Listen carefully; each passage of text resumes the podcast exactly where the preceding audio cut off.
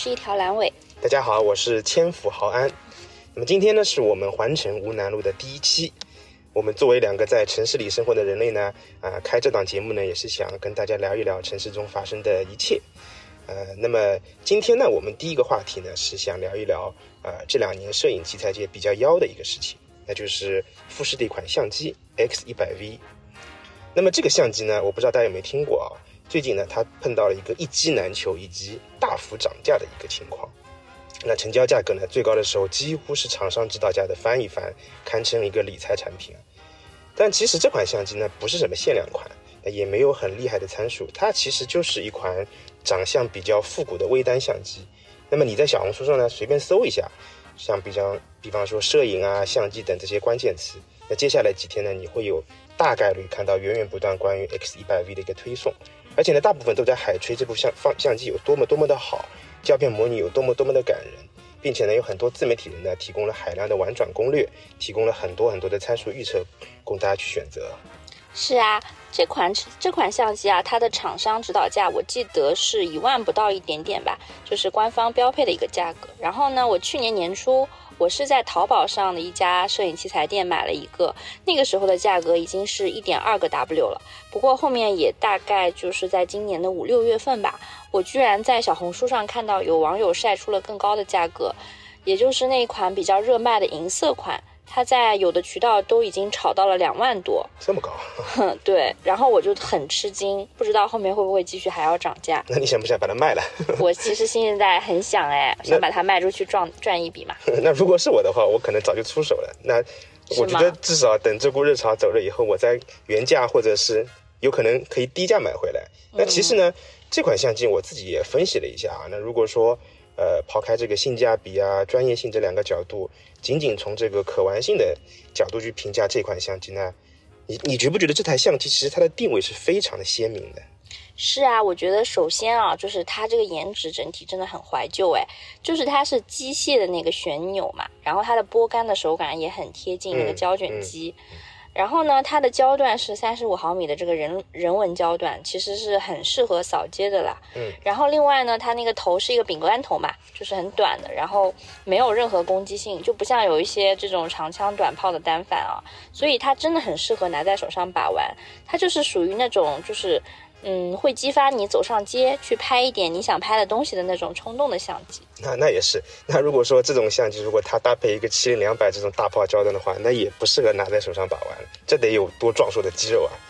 那其实这款相机呢，它还有一个呃非常有意思的功能，就是这个旁轴的一个 OVF，就是你乍一看到拿到手的时候呢，它真的很像一款小徕卡。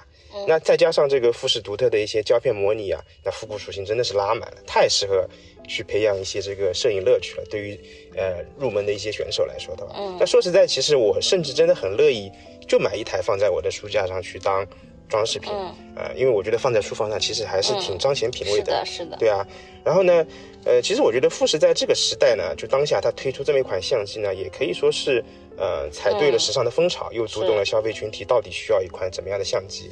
是的，是的。其实我也观察到，其实这两年身边买相机的朋友还挺多的啊。嗯，他们很大一部分都买了富士，尤其是女孩子比例更高。嗯，就是可能相同的价格有更好的其他品牌的这个替代品或者选择，但是参数这个东西我是真的搞不太清楚的，而且我觉得。就咱这种普通人，有必要懂那么清楚那么多项参数吗？是的，是的。其实我觉得，呃，就像你说的，就是在在现在这个图片、视频信息井喷年代，那大家都是一个，嗯啊，这个行走的自媒体嘛。每个人在景区啊，或者拍 vlog 啊，或者拍照片呢，这可不就是人人都是一个摄影师嘛？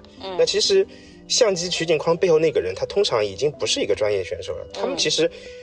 不关心什么是 RAW 的格式啊，他们也不会去懂我怎么去拉曲线啊，去校准白平衡这些东西。它其实就是这些小白，对。但往往就这些小白呢，它现在已经构成了相机消费的一个主力军吧，应该说是。的。那其实相机呢，从一个生产资料呢，它其实逐渐变成了一个玩具，我觉得。嗯。然后呢，呃，那因为它这个属性的一一个变化呢，实际上。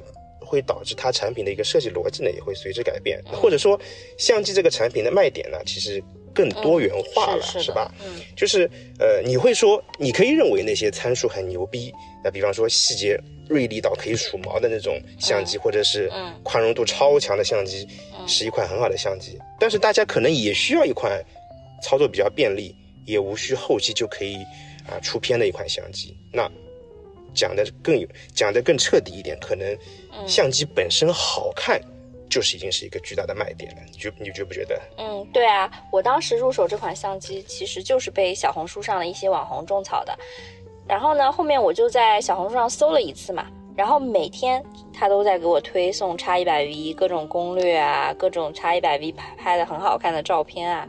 然后呢，我第一次看到那款银色的，我就觉得真的好复古，好好看啊！嗯，那就是我心中这种复古相机的样子嘛。其实富士真的很会做生意，它的每一款相机都会推出一款，呃，一款是纯黑的，一款是银色的。对然后银色那一款呢，它会再贵个两三千块钱。就对对对，它真的很能拿捏消费者心理。就是这个 X 一百 V 这款相机呢，确实是很好看，就是真的很让，嗯就第一次玩相机的人也想拥有一台这个对，是的，是是的。嗯上次我把这个相机带回老家拍照片嘛，然后我在路上拍照，还被一个小姐姐搭讪了，然后她问我这款相机的型号，太所以所以可见它是多么的显眼包太。显眼包了，这个。所以呃，我记得就是你玩相机也已经好多年了吧？对对，其实应该也从大学那会儿就开始玩那个，最早是玩尼康的单反嘛，那是、嗯后来也反正陆陆续续买了十来个相机吧，也。我靠，这么多！嗯，虽然我觉得你不是什么专业摄影师啊，但是，嗯，这种程度已经算个发烧友了吧？那在你看来，什么样的相片、什么样的照片，它是一张好看的照片呢？呃，如果说去评价什么是好看的照片的话，那我觉得这个命题有点太过于大了。嗯我觉得我也没有资格去武断的去下这个结论啊。对不过呃，倒是有一些词语呢，可以你可以经常在摄影论坛里面被提起。那我知道应该是老法师吧？当然不是，可能是老法师呢？嗯其实大家经常会看到一个呃比较玄学的词汇啊，嗯叫胶片感。哦，对对对，就我们通常在夸赞一个人照片的时候，呃，经常会说，哎，你这张照片很有胶片的质感，是的。是吧？嗯对我就是非常想不到，在这种数码相机、数码传感器的时代，其实大家追求的还是那些老东西，就是更为中古的这种胶片的美感啊。所以也是文艺复兴嘛。你看古希腊文明、古罗古罗马文明都多少年了，它不照样能复兴吗？可见其实，在这种美学方面，当代啊不一定比古代先进啊。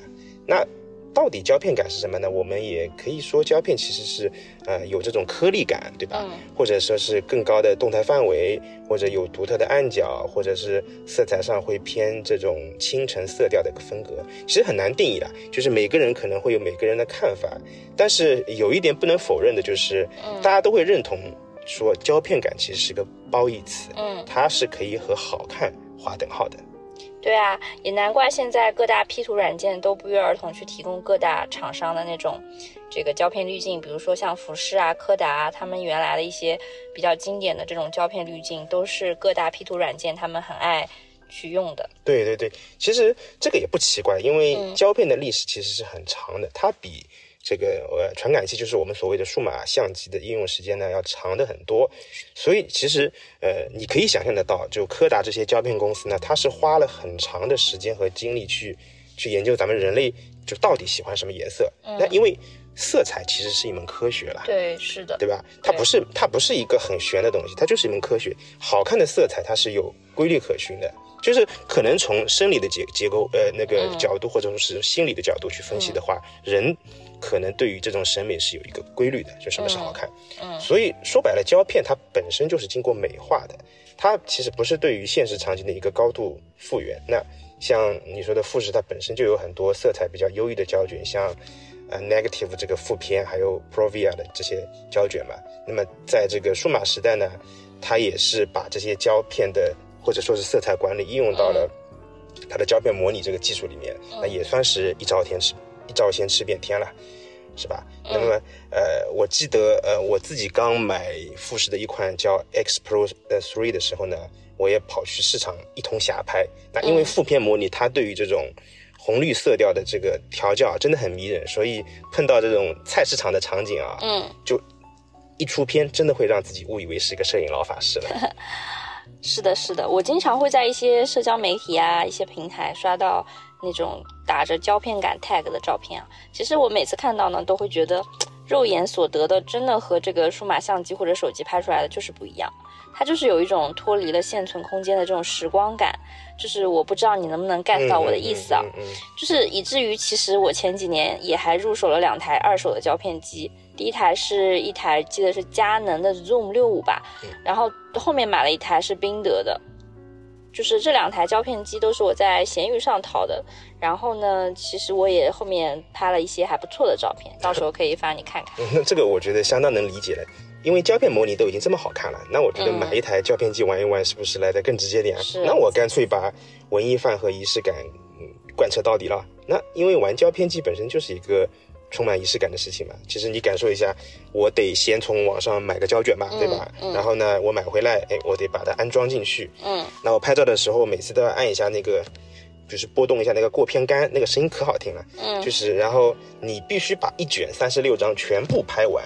你再寄回去，嗯，等个一两周要的吧，然后你胶片才能洗出来。就在这个之前的话，你是完全看不到你到底拍了什么样的照片，嗯，就真的是一个很很这个盲盒的这种感觉，对吧？对对对，是的。就是打开冲洗出来的照片的过程，就真的像拍开盲盒一样，就是超激动的。然后这种体验，我觉得在当下真的很难得。嗯，就是这种未知的期待，就是让这个照片好像蒙藏蒙上了一层神秘性和这个珍贵性。然后我觉得胶片它记录的，就是仿佛已经不再是我拍到的那些景色，就更是分分秒秒吧。是吧？其实你想。在这个时代，就是哪怕随便稍微嗯，就是有点价位的手机，都会去追求这种加持徕卡啊，或者是哈苏色彩调教这么一个年代。是，但是胶片摄影它仍然占据着一个很重要的生态位啊。而且呢，呃，其实我觉得好的一方面就是随着这个数码相机的客群下沉嘛，因为现在大家都买得起相机了，其实几乎是人手一台了吧？就是或者是咱们年轻人来说，它其实反而会去反哺这个胶片摄影领域，因为。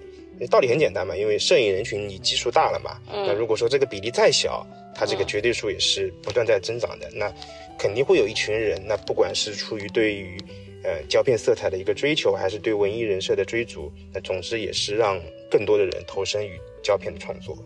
嗯，很有道理的，就是我觉得当人手都有一个相机的时候，就是总会有一些比较。你可以说是比较骚的这种人吧，他们发烧友啊，然后还有一些比较喜欢这个标新立异的人，他们会去追求一些复古的东西，也难怪说胶片机这几年的价格也是水涨船高。嗯，其实我觉得，呃，可能再延伸去讲讲的话，除了上面我们说过的一些原因的话，其实胶片相机仍旧存在的一个，呃，很大的原因，其实还是有技术性的一些因素在里面的，因为。呃，CMOS 其实是没有对胶卷完成一个全方位的替代的。就比方说，举举个例子，就是商业拍摄中，其实经常会用到一些，呃，中画幅啊、大画幅的一些创作了。但是因为现在的话，就是这种面积比较大的 CMOS，它这个成本呢太高了，嗯，所以呢，胶片呢在成本上呢，它占据着一个很大的优势。那你想，其实你自己打开淘宝随便搜一下好了，像中中画幅的相机，比方说有名的哈苏。二三十万的价格，那就算是这两年应该算是也是卖的非常好的这个富士的 GFX 系列，那其实大也在五六万上下。你再配个镜头的话，没有十万块钱实际上是玩不转的。但是你想想，六乘六的胶片机，几千块就能搞定，而且胶卷们能贵到哪里去了？那基本上可以满足百分之九十的一个呃商业创作场景了。而且，呃，如果说是更大的一些大画幅的话，其实是没有很好的。数码解决方案的，所以说，其实在这个胶卷的创作生态下呢，数码办不了的场景呢，其实还有很多。胶卷摄影呢，其实还是拥有相当多的这个硬核用户啦。嗯，不过我觉得大概是最近这一年吧，我觉得其实还有一个早该做古的东西，它又变得非常的时髦，就是互联网上大家都叫 CCD 嘛。嗯。嗯，它就是，其实就是以前初高中的时候，大家就会买的那种五颜六色的傻瓜式卡片机嘛，对对对，嗯，以至于其实我前段时间回老家，我还翻箱倒柜的把我以前高中的时候买的一台已经吃灰了很多很多年的索尼的 Cyber Shot 找了出来，就是我想赶一下时髦。我我知道那款相机，那款相机当时反正读大学的时候应该也是相当火的。我我其实也买过一款，但是是。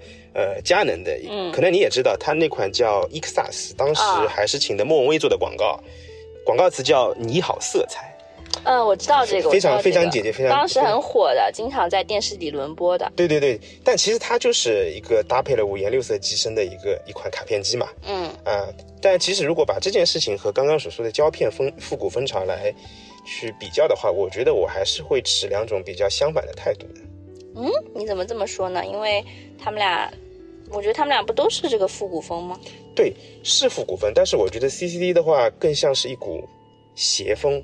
嗯邪风。嗯，你看，就是胶片机的经久不衰呢，和这个有技术性的原因，对吧？我们刚刚也讲了。那其次呢，还有这种感性层面的一些原因，因为你没法否认，胶片创作对于部分这个资深的爱好者来说，确实比较是有吸引力，它很好玩嘛。嗯，那么，其次呢，就是胶片确实是科学色彩管理的一个产物，它在审美上呢是有很很高的高度的，对吧？对，但是 CCD 的这股风呢，你你去社交媒体上看看，像小红书啊什么这种，嗯你去刷一刷，它其实都是指的是一些古早的卡片机嘛，对，对吧？那卡片机嘛，一来它的传感器还没现在手机大嘛，就指甲大小嘛，嗯然后这年头稍微正常点的手机，我觉得画质都都是比它好的。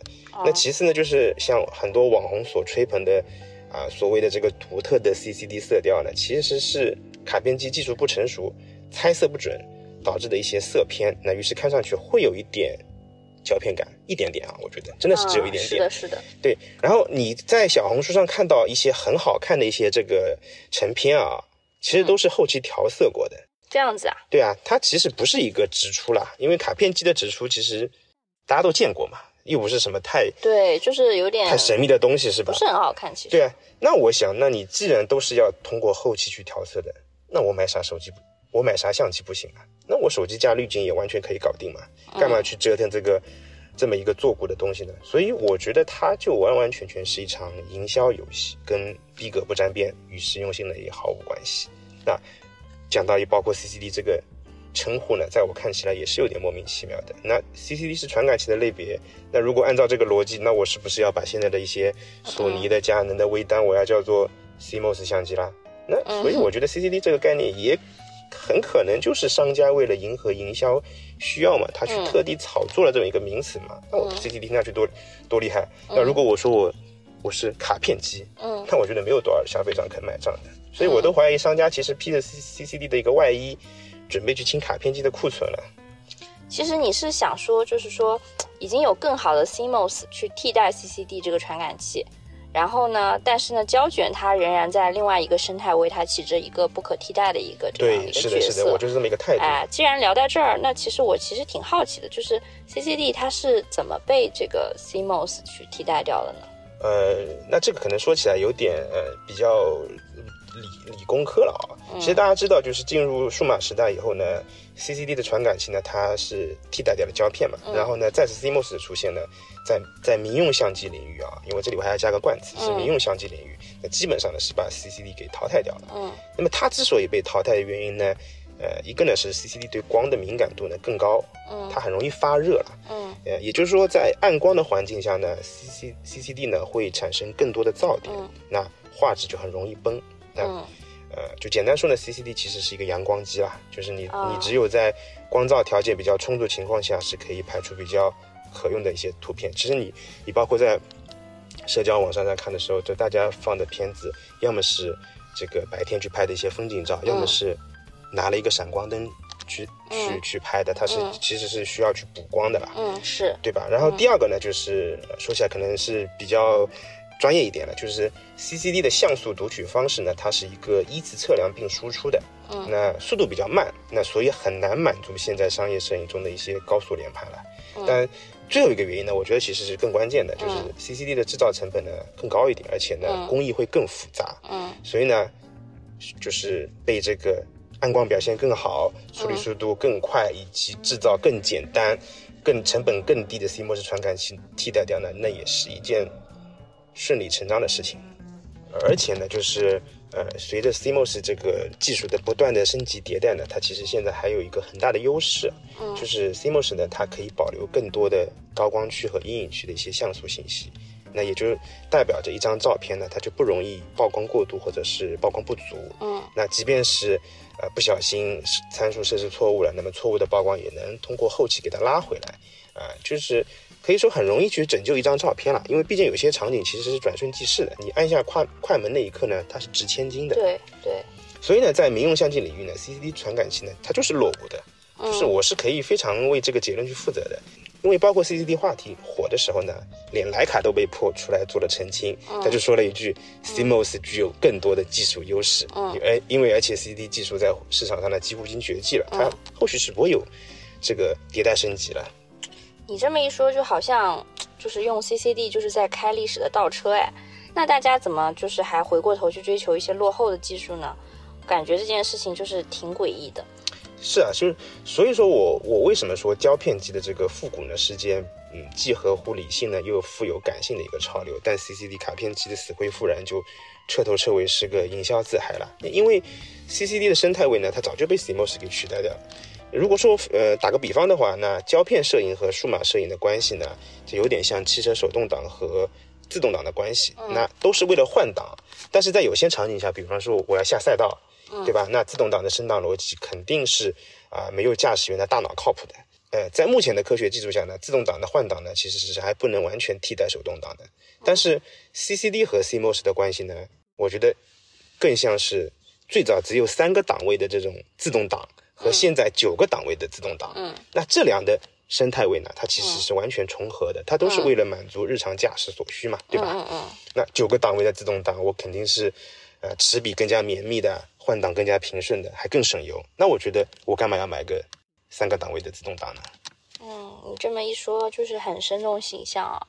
但是话说回来，你是从一个技术宅或者说是一个理性的角度去分析了嘛？嗯。那你是想去证明说这个 CCD 其实应该是死的透透的，别再借尸还魂了。但结果人家就是火了呀。对，打脸了。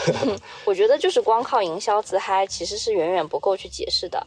因为营销上设的局，还是得从消费者需求上去寻找这个源头。对的，其实我也承认啊，确实承认被打脸了。因为呃，前面说了很多篇幅啊，我也只是尝试在这种比较理性的一个角度去说清楚这个事情的一些呃来龙去脉吧。嗯。但有意思的是啊，就摄影本身呢，其实也不是一件非常理性的事情。你你往大的说，它其实是艺术的创造，对吧？嗯嗯。那往小的说呢，是对日常生活的一个记录。嗯。那这个本身其实就是。非常富有感性色彩的一个行为，它其实是加载了很强的情绪啊、感情啊、认知的属性在里面。那我觉得这个复古风的这个回场呢，可能还是对大家情感需求的一个回响。但这种非理性需求的产生呢，我觉得还是，呃，咱们值得花些篇幅去讨论一下的。嗯，我觉得从我一个不是专业人士，也不是发烧友的角度来看，我觉得摄影器材它的这种复古的潮流，其实。只是现代的年轻人，他去努力寻求这种外部的一个认同感的一个缩影吧，就就好像说你自己去花几顿饭的钱，你就可以买到当下最流行、最潮的一个社交圈的一张入场券。这个东西可能是一台富士的 X 一百 V 的相机，也可能是一台叫做 CCD 的这个相机，也有可能是几张发在这个社交媒体的几张带胶片感的一个相片。而且我觉得这种认知需求在。明星和网红带货的这种加持下，就比如说易烊千玺、欧阳娜娜，他们这些人其实全都是哎，全都是复古相机的玩家，也是这半这股浪潮它的舵手嘛。那这个东西被进一步加工，就成了一种更加大众化的心理了。那这种态度标签，它是和虚伪还有过度精致其实是势不两立的嘛。那这个观念其实是真的太酷了，酷了。对，CCD 就从一个落后的产品摇身一变，就变成了一种。哎，我很 real，我很真实的这样一种态度。嗯，是的。所以，所以说，我就顺势思考了一下，就是诸如此类这种现象，它其实它的背后是什么呢？那第一个蹦到我脑海里的一个词就是景观社会的这这样一个概念。这一下就冒出一个专业词汇啊！嗯，这个概念我好像以前在 B 站上也刷到过，但是没点进去看啊。它大概讲的是一个什么样的东西啊？就是提到这个概概念啊，我觉得就不得不提到一本书，就是法国的作家。居伊·德波的《景观社会》这本书其实近年来还是蛮受关注的。我想它之所以这么受关注和讨论啊，那“景观社会”这个词之所以它能够成为一个非常显眼的一个文化研究的概念，主要原因还是因为它能够代表对整个现代社会的某种现象的一种反思。嗯，那简单来说呢，它这本书就是把马克思关于商品拜物教的一个概念应用到了这个大众传媒身上。书中提到。就是在后现代社会整个社会生活去显示为一种巨大的景观的积累。那其实大家可以想想，就是我们身边每天我们用小红书和微博刷到的那些海量的、层出不穷的这种精修的摆拍照片，还有呃像橙色软件里面各式各样的，就是商家他们花了很高的成本去拍的这种很精美的商品图。再比如说，呃，那些比较很精致的这种商场里啊，用各种这种明星啊，或者是模特啊，他们的这种平面照去吸引上消费者去消费。那景观甚至可以说是一个充满了这种小资小布尔乔亚风格的这样的一个小咖啡厅或者是面包店，因为这种地方就是很好出片嘛。好，那你你说的也是，你看，其实像比方说你自己坐个电梯啊，或者打个滴滴，其实你的视线范围里面一定会有块屏幕，对，它真的是占据了每个人的每分每秒衣食住行啊。对，而且我觉得最可怕的是什么，你知道吗？嗯。它就是这种人与人与景观的关系中，这种纯客观性的这种拜物教式的这种表象，它其实是会掩盖人与人，啊，还有阶级与阶级之间的这种关系的。嗯，就仿佛说我去一个很 fancy 的咖啡厅坐下来去喝杯咖啡，买一个贝果，那我就可以拥有和他相符的这种生活方式和阶级身份。也仿佛说我在商场我去买一个。比如说迪丽热巴她代言的一款最新的口红，或者涂一个跟她相同的口红色号，我就可以拥有和她一样的这种备受瞩目，在闪光闪光灯下的这种闪亮的人生。哦，那我大概稍微能理解到一些这个景观社会的含义了。其实有点像什么呢？就是，嗯，怎么说呢？就是说，在这个后现代是年代嘛，就这个其实是工业品过剩的一个年代嘛。是的，是的。其实除了呃，产品、服务这些东西是批量生产的。那其实，呃，我们的需求也是被批量生产。嗯，资本通过，啊，就好像你所谓的搭建这个你刚说的这个景观了，它其实是批量的在你脑海中植入了一种需求。它告诉你你需要什么东西，你不要想，你不要自己去决定，而是我告诉你，你听我就行了。就是实际上是用了一种非常隐藏的方式，嗯，隐藏的方式，对对对，是的。就是资本，它现在兜售的，就是不再是原来的我们以为的那种商品，嗯，那个东西就已经过时了，太小儿科了。它现在是一种兜售的是一种生活方式，是一种生活态度，更是一种价值观。这个东西就很高级了，也不说高级吧，就说明它这个玩法很高级。嗯，其实这种宣传方式呢，其实它就像是一种思想上的烙印。嗯，就是说它对你的认知的形成是非常根深蒂固的，而且它是披着权威、合理、正义的这种外衣的。哦，那其实我那天听开车的时候听了一个电台节目，他有这么一个观点啊，好像就你也听一下，我感觉是跟你跟咱们现在讨论这个话题还是比较像的啊。就可能大家都听过这么一句话，叫呃，再苦不能苦孩子，再穷不能穷教育。就这句话，对，可能已经被分为圭臬了吧？对。但其实，在那期内容里面，他其实想要表达的一个观点就是，这句话本身也是资本为了顺应消费社会而创造的。他给出的论据其实蛮有意思的啊。嗯，他说呢，在人类漫长的这个发展史当中呢，他统计过，就是说他可能做过研究，说一个家庭摄入卡路里最多的那个人，嗯，往往都是家庭的经济支支柱。嗯，也就是说，家庭支柱才是最重要的。就至于鸡娃这种行为，其实其实是资本为了创造更多的需求，它是被反复的灌输和洗脑，这样产生出来的。嗯，是的，是的。但是你知道吗？这本书其实他写的时候是一九六七年，也就是说，其实他这个观念很超前，对吧？超前，嗯。对，就是，而且他这个产生是非常得益于当时的社会背景的。那个时候，其实法国的这个学生他在年底已经开始骚骚动了。那五月风暴在第二年就爆发了，可以说是写作背景就是当时各种社会思潮的云涌。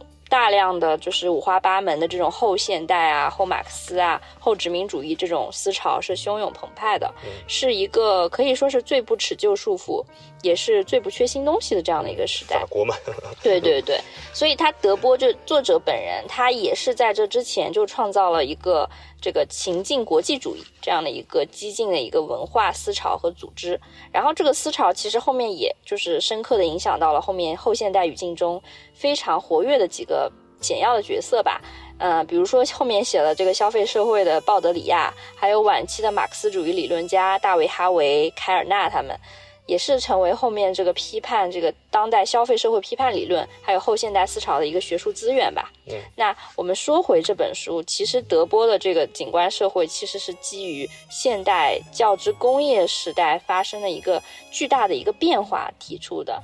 其实，在工业时代，社会的基本形态是很简单的嘛，就是人们为了满足自己的需要，物质需要去生产一些东西。对，那到了现代社会，其实社会的形态其实已经演变了，它变成了一种。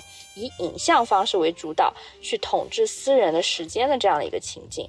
呃，简单来说呢，也就是说，在这个这个生产的领域之外，那社会也好，资本也好，国家也好，它利用这种景观去占有人们日常的这个生活的时间，相当于说，你上班的时候，你是处于机器或者系统的这样一个操控下，是处于一个被动的地位。然后呢，到了你该休闲娱乐的时间了，那文化和大众传媒它又搭了一个。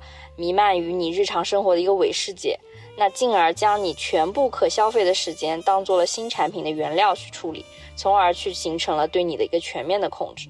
虽然这个听起来好像，嗯，有点哲学和深奥啊，绕口其实，但是其实这个很好理解，就是比如说你现在回家看看你爸妈，他们在休息的时间，就是不上班或者说是在家躺着的时间，他们在干嘛？他们大部分都在刷抖音，或者是。快手刷的比我还溜，是吧？甚至你都担心他们这个年纪了，刷到他们眼睛会不会坏掉？对，或者说你自己去坐一次地铁的时候，你自己别刷手机，你去观察一下你身边那些人他们在干嘛。我想你可能观察到，也是大部分人都在刷这什么小红书啊、抖音啊、快手、微博，或者说是在淘宝看各种商品。那那觉得，那我觉得其实现在你去坐地铁，看到一个人能正儿八经掏出一本书来看的，那是。嗯，都值得拍张照，值得去拍张照。对，值得是引起你的一个特别关注了。是的。那我觉得这个听起来，呃，实际上这本书提出的一些观点非常超前啊，那可以说是有点这种预见性的、先知的感觉了。对，就是其实他想说的就是，就是呃，人不仅在这个非劳作的时间里面没有摆脱奴役与被动，而且这种虚假的景观吧，应该说是它模糊了人和人、阶级与阶级的差异。那这个其实和马尔库塞提出的这种嗯单向度情境之一相类，也就是说，人类在文化层面呢，其实是共享着同样的信息。那这种这种嗯这种东西，对这种东西，它其实遮盖了阶级差异而单向度发展的一个事实。这个概念其实我觉得和我们当下所身处的世界真的非常的契合了。对啊，所以说在摄影器材和拍摄技巧领域，这种推陈出新也好，历史回潮也好。洛阳纸贵也好，那我想其实更多的还是一种对于创造景观、成为景观的需求，因为其实景观在某种程度上，它已经代替了人们的一个真实的需要，嗯，它成为了一种 identity 身份和自我认同的一个这个标志。对，景观的存在才是会让我们其实日益成为一个单向度的人。嗯，另外呢，就是说，我想这种景观社会的生成，它其实还是。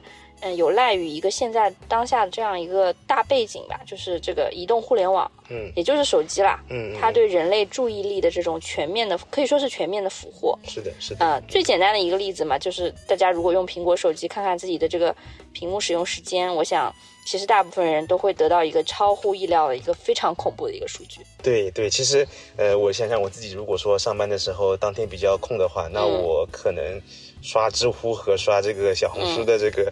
这个呃，应该是柱形柱形条吧，应该会很长了。对啊，嗯，所以说这种移动互联网，它不仅成功的增加了我们无尽打工的这种倦怠感，而且还全面占领了我们在这个休息娱乐的时间的注意力和时间。太可怕了。对，而且它这种占据嘛，主要就是通过制造海量的景观嘛，嗯，包括短视频也好，照片也好嘛，都是景观嘛。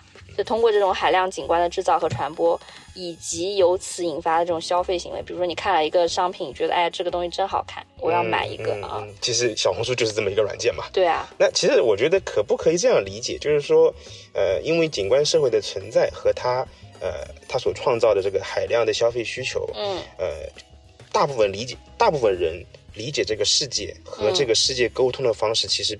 变成了一种消费行为了，嗯，就人与人，就哪怕人与人之间的沟通方式，也变成了某种景观的分享嘛，嗯，某些呃，怎么说呢，就消费符号的互动，对，就是比如说我看到别人买了一个很好看的手机盒，我就会想问他要个链接，或者或者我自己买了一个什么东西，真好用，安利给别人，对吧？对对对对对，而且特别是近十年国内整个消费市场的发展，从啊，从这个线下到线上的一个转化，然后包括这个呃代购和跨境电商的一个兴起，那这种消费可得性的井喷式发展，使得呃大部分人会认为这个世界上所有的商品似乎都是嗯，唾手可得的，对，他们会认为这个世界是平的，没什么门槛的，对吧？其实你在嗯呃上海、杭州这样的城市，可能感受起来特别的深刻吧，因为是，嗯，举个例子，你可以在呃怎么说呢，淮海中路随时可以买到一杯呃日本北海道空运过来的牛奶，那你也可以在万象人万象城买到纽约人吃的 Lady M，对吧？对对对，其实你的思考我觉得更深了一步，哎，